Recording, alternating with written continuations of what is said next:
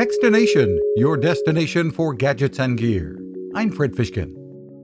Well, you'll have to wait until the holiday season rolls around, but Microsoft has unveiled Windows 11, featuring lots of new innovation, including the ability to use Android apps.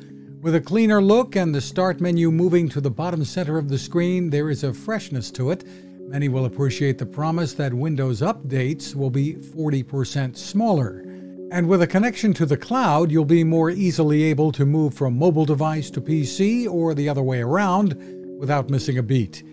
You'll also be able to customize and use a variety of desktops one for work or school, one for home, perhaps another desktop for gaming. It also features a new entertainment platform for streaming services as well.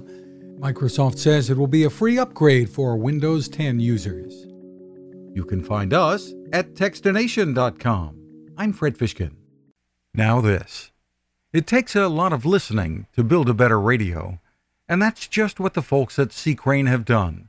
Bob Crane and his crew, nestled among the rivers and tallest trees in the world in Fortuna, California, have made a habit of listening to their customers.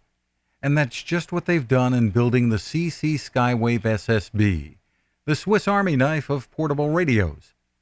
For everyday listening to AM or FM in the yard or patio or on the nightstand without having to drain a mobile phone battery, it's a great companion. But it is also a companion equipped for NOAA weather information and alerts that can be life saving. You can listen to FEMA and Coast Guard transmissions too. Beyond all of that, you can tune into shortwave signals from around the world.